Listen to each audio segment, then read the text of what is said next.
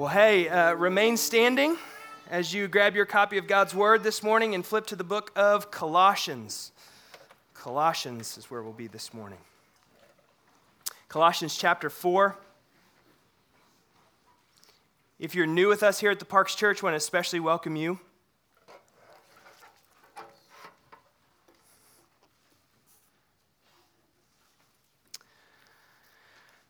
And we're standing, if you're new, the reason we're standing is we're standing in honor of reading God's word this morning. And so if you don't have a copy of God's word, it'll be on the, the screen behind me. Colossians chapter 4, we will read uh, verses 2 through 6 for our text this morning. This is what it says Continue steadfastly in prayer, being watchful in it with thanksgiving. At the same time, pray also for us, that God may open to us a door for the word, to declare the mystery of Christ, on account of which I am in prison, that I may make it clear which is how I ought to speak. Walk in wisdom toward outsiders, making the best use of the time. Let your speech always be gracious, seasoned with salt, so that you may know how you ought to answer each person. This is the word of the Lord. You can be seated.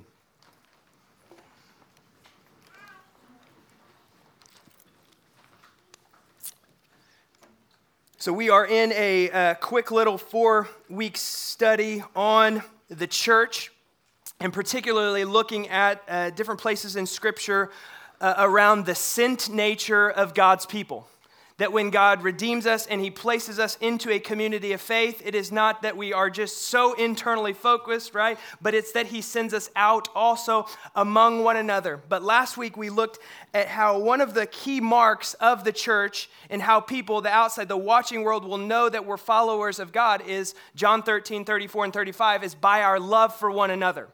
So we, ha- we, we talked through this understanding of how when God saves us and redeems us, one of our marks that we must carry is our love for other brothers and sisters within the body of Christ. And if we miss on that one, we might as well not even talk about week two, which is this week. And so that's why we started there with the sent nature of the church being to one another and loving each other well. And the whole premise of uh, this series really comes from uh, Romans chapter 10. And, and, Jim, if you have that, put it, put it up here. And all of the different hows in Romans chapter 10. And it says this For everyone who calls on the name of the Lord will be saved, right? If you've experienced uh, the grace and mercy of Jesus Christ, it's because you called upon him, right, in your time of understanding your need that you couldn't, uh, you couldn't stack up to God. You couldn't have a relationship with God apart from faith in Jesus. Then the hows begin in verse 14. How then will they call on him on whom they have not believed? And how are they to believe in him of whom they have never heard? And how are they to hear without someone preaching? And how are they to preach unless they are what? Sent. That's right, sent. As it is written, meaning in the book of Isaiah, the prophet Isaiah, how beautiful are the feet of those who preach the good news or the gospel. But they have not all obeyed the gospel. For Isaiah says, Lord, who has believed what he has heard from us? So faith comes from hearing, and hearing through the word of Christ. And so it explains how faith happens within a person. It comes by hearing the gospel, hearing the good news of Jesus Christ. But when we hear the good news of Jesus Christ and it transforms our lives, we then go into a posture of understanding God's a missional God, meaning He is a God who sends His people out for His glory right? How will they hear if we don't preach? How will they preach if they are not sent, right? And so when we think of that idea of sending or sent, I would guess most of us as Christians who have walked with Jesus for any amount of time, probably your immediate thought was what we'll talk about this week. It wasn't week one being sent to one another, and I thought that's why it's really important to, to key in there. But we have to understand that we have a responsibility as a church, as God's people, for people to hear and understand the gospel. We have a responsibility to take the gospel from us to the watching world, to those who don't know. Again, so week one we started with each other. Now we're talking about being a sent people to those who don't know Jesus, those who don't know Christ. Now, let me, uh, let me begin by saying this. You and I, we don't save anyone. Romans 10 tells us that, right? A person's salvation in Jesus Christ, in fact, does not even depend on you. God is mighty to save. The scriptures tell us that salvation belongs to the Lord and the Lord alone. And all that we can take a deep breath and sigh of relief. However, here's what I want to make a point on that accurate theology, right, has given some of you an inaccurate, practical theology of not sharing your faith with those around you. Let, let me say that again. The accurate theology of going, listen, I can't save anyone. The Lord alone, salvation belongs to the Lord alone, has given you, that accurate theology has given you an inaccurate, functional, or practical theology where you don't share your faith with anyone because you're like, God does it. God's the one who saves, so he's going to say whether I participate or not, which is true. However, it makes you walking in disobedience. To say or to believe the right things is only the first step or one step. It's incomplete until we do the next right thing or the obedient thing, right? And in our church, we're, we're working, if I'm honest with you, remember this is, a, this is a, a, a series on about us a little bit, right? Here internally, we're having some family meetings, right? This is a muscle we're working out. I believe that our church, we know the right theology, we have the head knowledge, we can nod and we can identify even incorrect theology, but when it comes to practical or functional theology in our lives, we can be a little bit mistaken. We cannot see that accurate and that good and that robust theology work itself out into our feet. And that's what I want to talk about this morning the, the reality of evangelism working itself out as a community of faith, us, the Parks Church. And here's where I'm going to land, right? Somewhere between um, St. Francis of Assisi, right? Many of you know that quote that they gave, right? Uh, share the gospel at all times, and if necessary, use words. That you, you've heard it. Well, here's the problem with that quote, right? To share the gospel, it's necessary to use words, right? And then on the other side, so we have on, on one side that, and then on the other side, you have the, the, the, the, the person with a bullhorn at the city square yelling, turn or burn, right? Using all the words, but then just like in a row, right? So you have those two extremes. And so somewhere I'm going to land uh, biblically right in the middle of those two, okay? And so I know I'm going to make some of you disgruntled by not going far enough, and others of you I'm going to make disgruntled by going too far, all right? Um, so I'll start with a quote by Timothy Keller, right? Let's just level set with him. He says, A church must be more deeply and practically committed to the deeds of compassion and social justice than traditional liberal churches, and more deeply and practically committed to evangelism and conversion than traditional fundamentalist churches.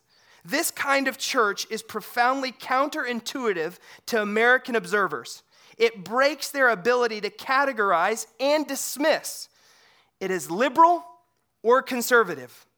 Only this kind of church has any chance in the non Christian West. I think he's spot on.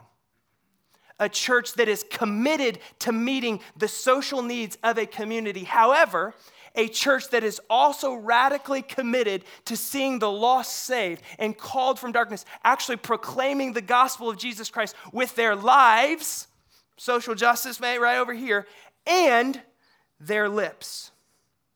Now, there are few things in the Christian faith that give us hot sweats like the idea of sharing our faith publicly. I realize that. However, in our church, I, I, love, and there are a handful of you that have the gift of evangelism. You don't just have a heart of, of an evangelist, you have the gift of evangelism. Meaning, there's not conversations I don't have with some of you who it's not in every conversation. It's, a, it's, it's about how you shared your faith with someone or you shared the gospel. You saw this person who didn't know Jesus come to faith in Jesus Christ. There are a handful of you in our, our church with, with that spe- specific gift. However, there is a mandate on all of us, whether we have the gift of evangelism or not, to share our faith to share the gospel of Jesus Christ. And so I want to lead with this question and work to answer it from the text of Colossians. How do we, as a church, make the real Jesus known and unignorable in the world and culture around us? How do we, as the Parks Church, make the real, and, and these words, listen, I'm, I'm very specific with these, the real Jesus the Jesus of the Bible, okay? Not a caricature of Jesus, not a palatable version of Jesus that's cool here in McKinney, Texas, but I'm talking about the real Jesus of the Bible, known and unignorable in the world and culture around us. I think this is what Paul is getting at here at the end of the book of Colossians with the local church or the local community of believers he's talking to. Now, hear me. This is not an evangelism program. I'm not against those, okay?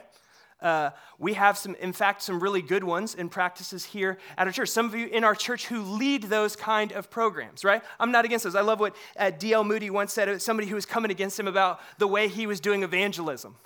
Right? They were just talking to him about, hey, I, don't, I don't really like the way you do evangelism. And D.L. Moody looks back at them. He goes, uh, I can tell that you don't like the way I do evangelism. But I like the way I do evangelism as opposed to the way you don't do evangelism, right? And so, like, it's real easy to knock those programs. It's real easy to talk against those type things. And, and I understand it in, in some extent, but let's think about it. Are we really sharing our faith? Are we really proactive in sharing our faith? The, the grace and mercy that we're here celebrating this morning. And so let's look at Colossians and how the Word of God would lead us toward that answer of how we're going to make the real Jesus known and unignorable in the culture around us. Uh, verse 2, and, and, and you want to keep your Bible open because I'm going to unpack nearly every phrase in this um, section of Scripture. The first thing that Paul says is this continue steadfastly in prayer. Evangelism, sharing our faith with those who don't know begins with prayer and continues in prayer. One of, and maybe the most neglected and undervalued task in sharing our faith, evangelism, if you will, is prayer.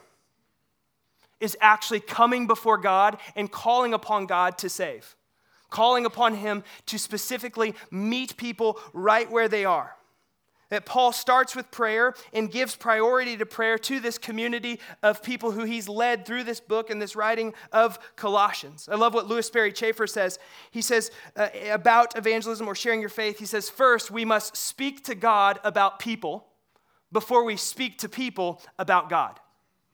Is, is, is that your lead?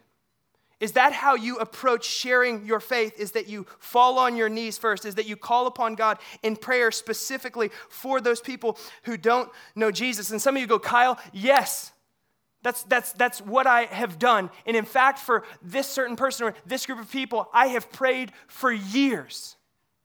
Years on end. Maybe, maybe it's a, a child.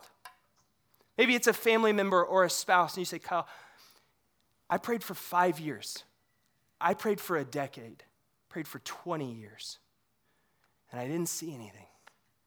God never answered. And I think that's why these words in verse 2, the words that Paul uses, are so important. It says the first two words continue steadfastly. Keep calling. Keep praying. Now, listen, I understand how we can grow weary, and that's why we need one, the body of Christ and the Word of God to tell us, keep calling. Like Jesus in his parable with the persistent widow. Do you remember that parable? Where it's just like Jesus uses this picture of someone who keeps knocking who keeps asking, who keeps pleading, who keeps begging. The encouragement to you who have just lost endurance in calling upon the Lord to save maybe that specific person or that group of people. Listen, the word, the encouragement to you from the Word of God this morning is keep praying. Don't lose heart God in heaven is hearing you, He's moving. So, what can the church do to reach those who are far from God? The first reaction and action of the church is this to call upon God. Who's the one who saves? Let's let our, uh, let's let our good theology roll here. Who is the one who saves? God is. Who's the one who opens the door for the conversation? Who's the one who does all of that? He is. So why are we not calling upon Him? Why are we slow to do that? Why are we quick to go to strategy and not first to fall into prayer? The most, the first and most important task in reaching those far from Jesus is this Parks Church prayer praying, Holy Spirit, help bring to our minds those who don't know Jesus. We're going to pray that way at the end of service today. And I pray that even through this talk and through this sermon, the Lord would begin to drop people on your mind and on your hearts. And some people who maybe are the hardest cases in your mind. people you think who are so far away from God, praying for them specifically by name. Too hostile, too skeptical. And let's, let's continue in Colossians. We're still talking under this, this banner of prayer. It says, being watchful in it, in what? In prayer, with thanksgiving. So, being watchful as we pray, as we call upon God, as we seek God for those who don't know Him, it says, be watchful in your prayer. Here's what that means look for ways Jesus is already moving in the lives of those around you. Look for ways that Jesus is already stirring hearts that you come into conversation with, a softening. Maybe it's through a struggle, maybe it's through a, a, a success, I don't know. But here's where wrong thinking can creep in when we look at places like Romans uh, 10. We believe that God shows up when we show up. That is, that is the furthest thing from the truth, right? God's there working, God's there moving, and guess what you're doing? You're joining His work that He's been doing. You're joining Him. And so that's why Paul's going, listen, watch for it. Watch for the different ways that God is moving in this person's heart, in this person's life, in this conversation. Be watchful as you pray. And listen, this is an active posture just as much as prayer is an active posture, seeing how God is already on the move. And here's what I've noticed about prayer is that prayer is about the only way I am sensitive to how the Holy Spirit is actually doing this. Prayer is about the only way that I actually have an awareness while I will open my eyes and open my hearts to say, there is something much bigger going on here. Lord, how do you want me to participate? If you're not in prayer, let me tell you, you are most likely going to miss those moments. Because you didn't come before God and go, God, soften my heart so I can participate. Soften my heart so I can join in what you're doing. And then it says, do it with thanksgiving. What does that mean? Like, well, I think we understand what this idea of thanksgiving is, right? But this is the idea of worship, okay? That you approach prayer, you approach um, those who don't know Jesus with a watchfulness. But there's also this thanksgiving that takes place in your heart where you're going, God, you are mighty to save. God, just as your grace has transformed me and moved in me, Lord, I'm thanking you for how you're going to move and how you're going to work in the lives of those around me. So we come with this thankfulness. We pray so that God is glorified. Somebody going, well, why, if God is the one who saves, if God's the one who does all this, why would we even need to pray? Because the scriptures tell us that God is glorified by and in answering prayers that we pray. So get this God is glorified when we pray, and in our prayer, we receive what we need right? So God gets what he deserves, his glory, and we get what we need by him meeting our needs. So we come to God with our inability, our inability to save, our inability to move hearts, our inability to open doors or change anything, and God shows us his infinite ability. You get that? That's what prayer is doing. And then Paul here, he goes uh, through these different things. Let's look at it in verse 3. He begins to make something, li- uh, this request, a little bit more personal in this context. He said, At the same time, pray also for us, meaning the ministers of the gospel specifically there, that God may open to us a door for the word to declare the mystery of Christ on which I am in prison.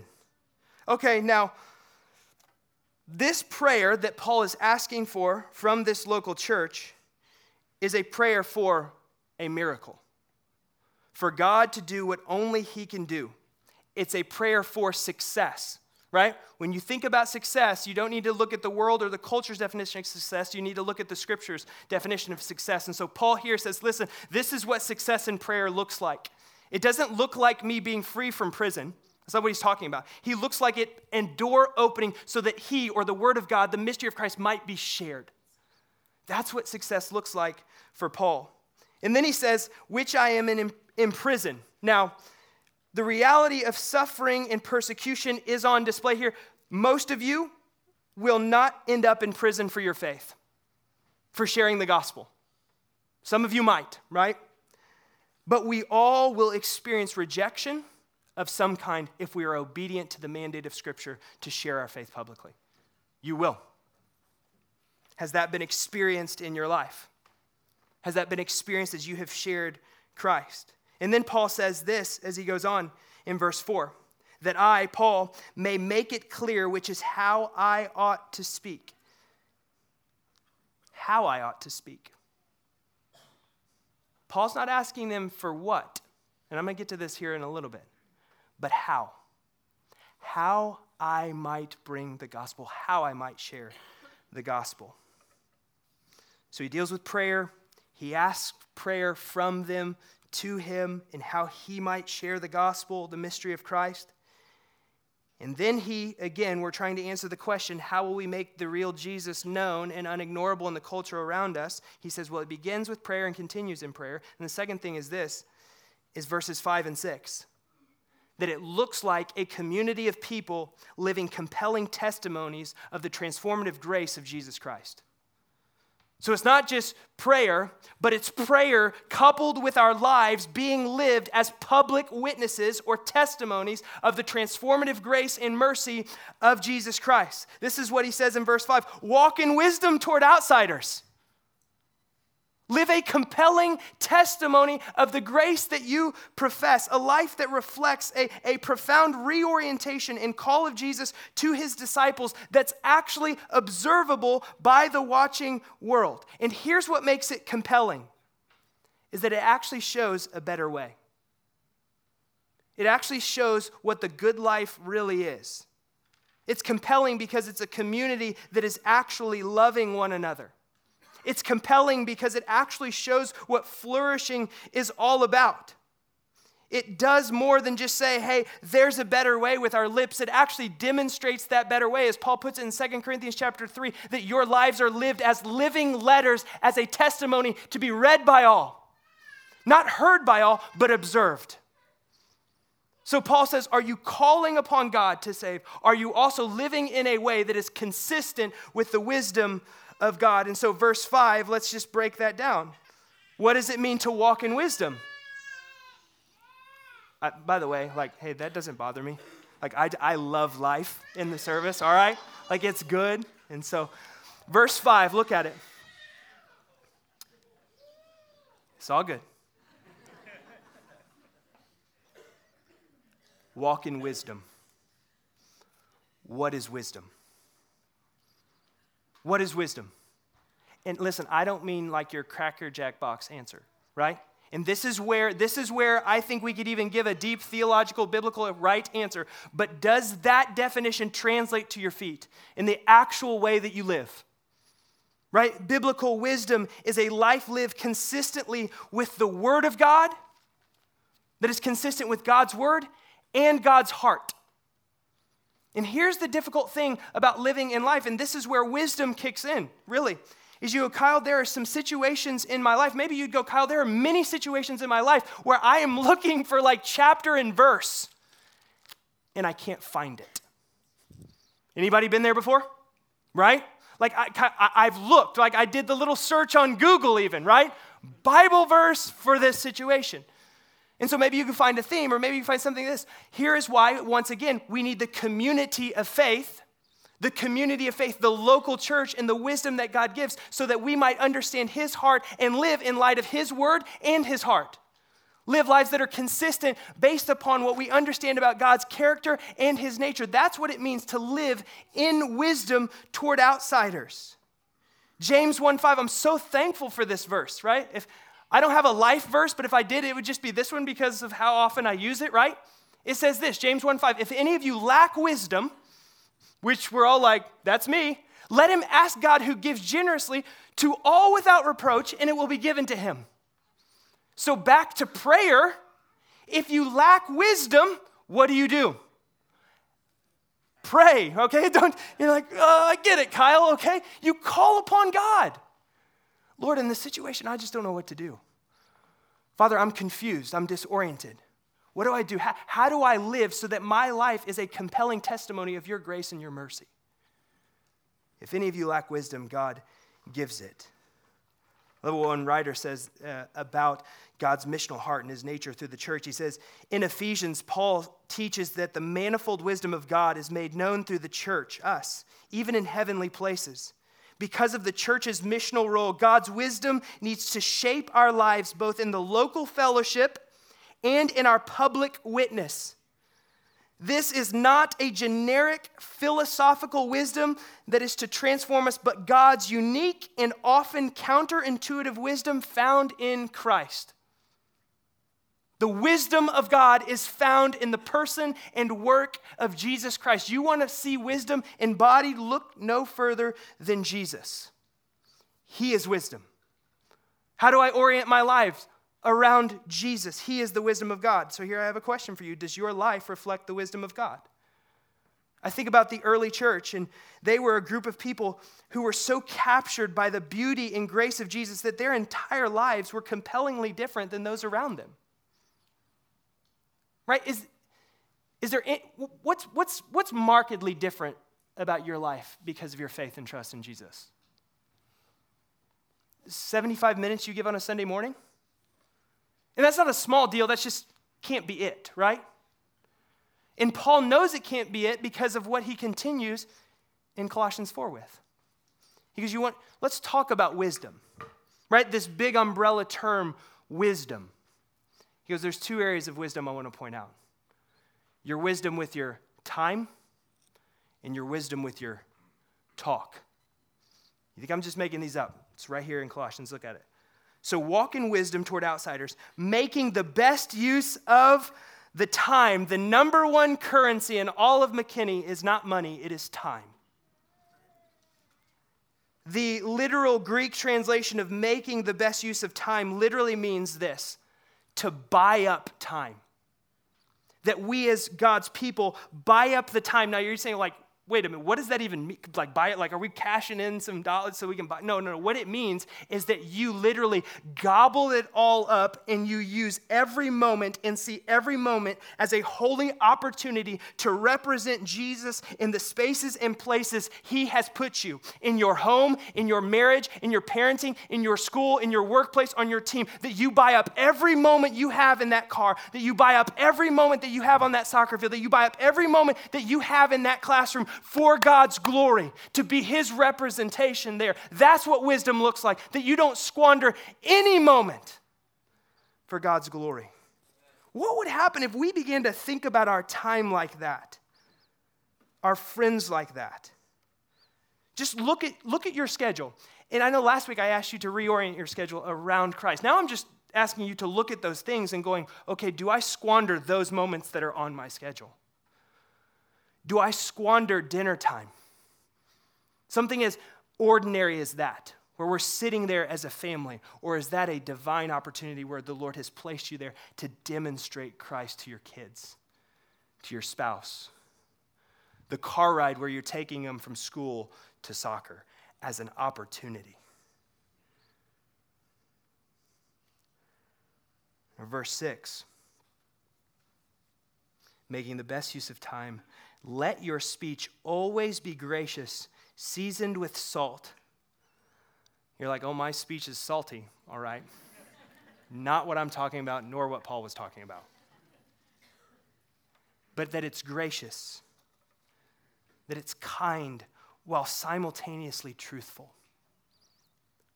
There's almost this sense of an uncompromising truth that Paul's saying, but that's delivered in a utterly gracious way. Is that how your vocabulary works? Or is it sharp or profane? Belligerent, gossipy. Howard Hendricks, a great prophet at Dallas Seminary, used to say, um, with that quote, like, you can lead a horse to water, you know, quote, right? But you can't, what, you know, make him drink, right? You know, you can lead a horse to water, but you can't make him drink. He said, but you can salt the oats, right?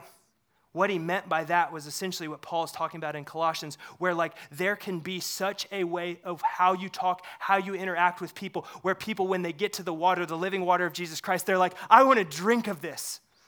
I want to drink deeply of this Jesus. But let me tell you that if our speech does not match our profession, if our life don't match our speech, let me tell you, there's an inconsistency, there's a hypocrisy that the watching world will sniff out. They will see it, they will be able to recognize it. And here's where I want to land with Paul's last but second time saying this in chapter or in, in verse 6. It says, so that you may know how you ought to answer each person. How you ought to answer. And this struck me so much this week. The word how used twice here, and how we talk. Paul asking about how do I answer person? So, potentially, what we have here with Paul speaking about this twice, it could be potentially more important, not what we communicate, but how we communicate it. What might be more important to Paul in this is not just the articulation of the truths of the gospel, okay? I'm not talking about accepting heresy. But what is of e- at least equal importance to Paul is how he communicates the gospel through his words. I was reading something this week in highlighting this point. Jesus was asked 200 questions in the Gospels, roughly 200 questions, I think 187. He directly answered about eight of them. Okay? You're like, well, see, I knew Jesus was just trying to skirt the fact. No. With those 200 questions, he answered eight of them directly. He asked 300 questions. That, why? Because Jesus knew that the leading question was not really the question at play. Jesus knew, right, being the Savior and God of the universe, that there was something, there was a question under the question. And oftentimes it takes asking another question or another question to get to the real heart of what's going on. Oh, you're asking me about the Sabbath, but you're not really asking about the Sabbath. Oh, you want to know about this. You want to know about divorce. You want to know about these. This is the question you're asking me, but let me ask you a question. And Jesus asked them 300 questions in return to get what? To the heart. That's the how. That's, listen, I want to be curious in such a way to go, what are you really asking? What's the heart behind what you're really bringing before me? Because that's what I want the Holy Spirit to address. Right? But we are so quick to take the bait, right? And go, I just got to give the, I just got to give the answer. Here's the answer. Here's what it is. And there you go. Jesus did that eight times out of 200.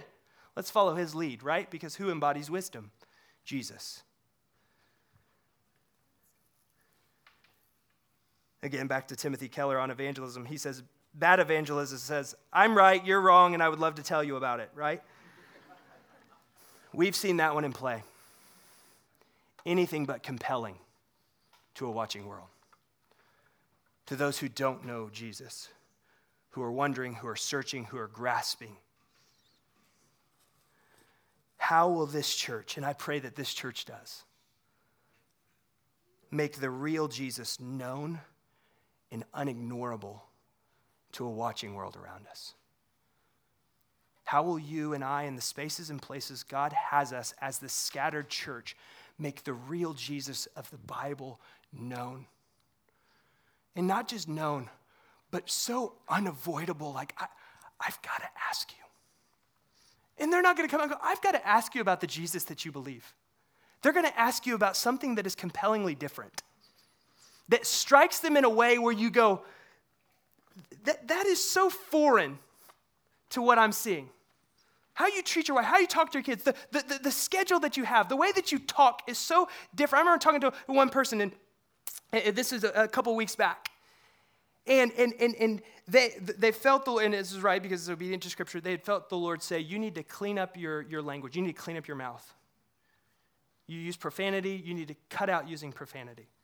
That's wisdom, it's biblical wisdom, right?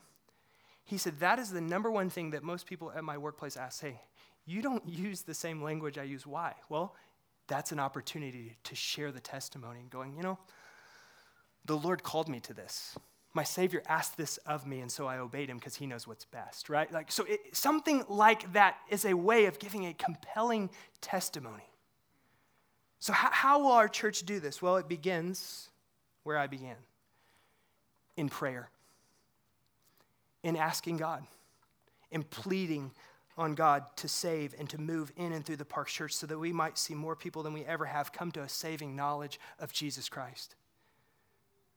And for us, we live a compelling testimony with our lives and with our lips of the goodness of His grace and His mercy.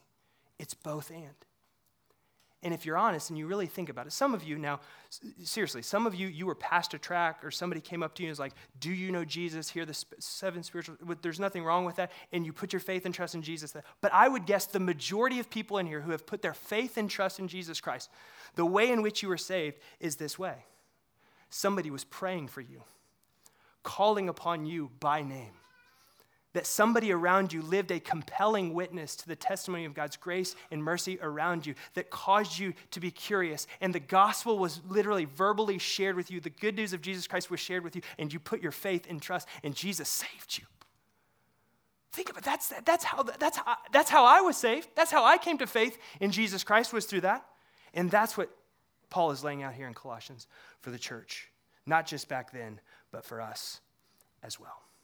And so, when you uh, walked in, I hope uh, most of you received um, these prayer cards. Um, now, we're, we're going to have these available forever here m- moving forward.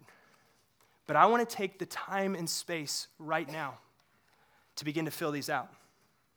For us to be, maybe you don't have a pen, whatever, but like, let's do this together. For those who don't know Christ, who maybe you have lost just that endurance that you want to just keep praying for. That you want to you want to keep calling on God to save and to move. Listen, some of you have experienced the joy even recently of those people who you've prayed for for 20 years, putting their faith and trust in Jesus and the glorious beauty of what has happened. Now they're being baptized. Like, there is no greater joy in the life of a church than celebrating salvation. Amen? That's why baptism Sunday is such a party here because we get to go outside on the square and just celebrate the great grace of Jesus Christ and give testimony to it. Amen? Church, I long for more of that here at the parks. I long for more of that in my individual life. To live and be that compelling witness so the world might know the saving grace of Jesus. And so let's just take a moment and maybe for some of you, it's writing down. Maybe it's just praying and spending time with the Lord before we take communion together. I've given us a little extra time to do this because I want us to respond. So let's just, let's just take a moment, not rush through this. Ask the Lord, Lord, put people in my mind and in my path.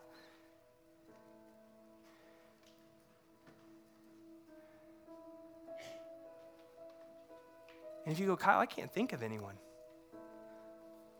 That's a problem. Pray that the Holy Spirit would open your eyes.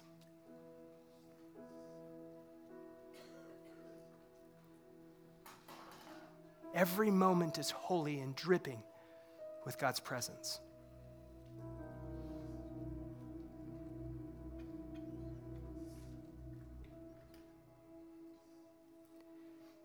When you read the Gospels, um,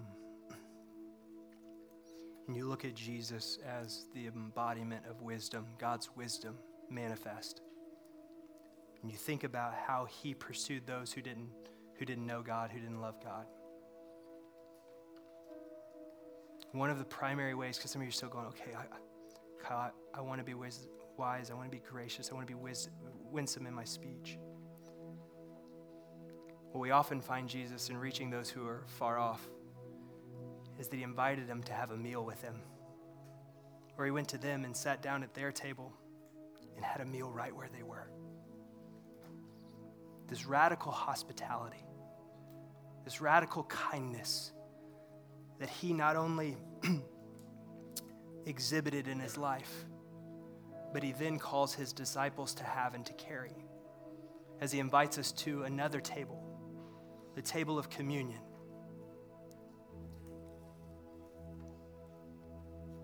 And this table is a table of invitation, like Jesus with those who are far off. That was a table of invitation. Him extending himself to them, whether they were tax collectors or alcoholics or the prideful and religious. Him extending himself, the way, the truth, the life, what we just sang about to each and every person. And this morning, like we do every morning, every Sunday morning, we gather around the table of communion as disciples. But for those of you who have not put your faith and trust in Jesus Christ, this is still a table of invitation. Amen? Jesus this morning saying to you and to your heart, I love you. I see you. I gave my life for you so that you might know freedom and joy and real life. And so this morning, when we're talking about a compelling testimony, I pray that even this gathering has been a compelling testimony to you that this isn't about religious performance. This isn't about you having better behavior or cleaning it up. This is about the grace and mercy of Jesus Christ that is available for all, available for you. And He's calling you into that saving relationship with Himself this morning. So much so that He would place you here in downtown McKinney in the Impact Building to hear a message about His grace and His love for you. And so we're praying that you would receive this invitation of Jesus, an invitation of Himself, not an invitation to join a club, not an invitation to, hey, knock these first things out, but an invitation to receive Him in relationship, in His wholeness, so that you might be made whole. And our pastors and our elders at the end of service, we're going to gather down here. And if that's you, we want to talk with you, we want to pray with you. We want to explain to you who Jesus is and his beautiful grace, the good news, what we call the gospel. And for the rest of us, I want you to stand, I invite you to stand with me as we prepare to take these elements of communion. Our hosts, if you need them, you can lift your hand. Our hosts have extra down here, they'd be happy to get to you that communion is a meal for believers, those who, those who have put their faith and trust in Jesus Christ, whether it was this morning or, like I said in my opening prayer 70 years ago, this meal is for you. And on the night Jesus was betrayed after giving thanks, he took bread and broke it, and he told his disciples, as he would tell us this morning, This is my body broken for you. Let's partake.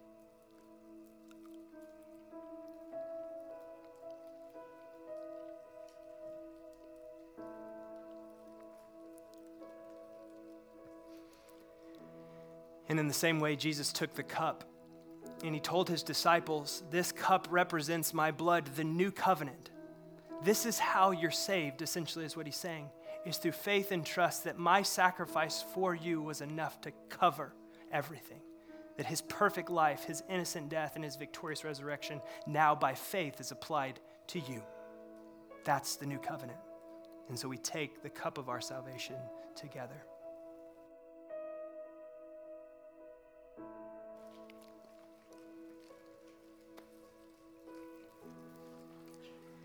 And the only fitting response after communion is what? Worship and thanksgiving. Let's give thanks to our God. Father, I thank you that you gave your Son to live the life I could not live, to die the death I deserved. And Lord, I thank you for the victory that came through his resurrection, that that resurrection life is now applied to us, his community. And so, Lord, I pray for us as a church. I pray that we would not hear this message, we would, we would not just be intellectually stirred, but Lord, this would stir our faith to live compelling lives as testimonies of the beauty and grace of your Son that has changed us. Lord God, so send us out, I pray, as a community. Lord, I'm praying that we would see the harvest come like never before. Those who are lost, those who are far from you, God, and running, the, the hardest cases in our mind, Lord, you're already working on and stirring their hearts. So, Lord, however we can participate, let us recognize and join in your work that you're already doing so that you might be glorified. So, Father, I pray for the Parks Church. I pray for a boldness. I pray for an availability. I pray for, God, just a sensitivity like never before to those around us. Lord, I love you. I thank you for this church. I thank you how it, it sharpens each other, it sharpens us all in our pursuit of you. Lord, I pray even in this gathering that there might be faith being stirred, that those would trust you for the first time and actually step out in faith and have a conversation with us or someone. Lord, I love you. Again, we thank you for this gathering. May we use it as we go this week. In Jesus' name we pray. Amen and amen.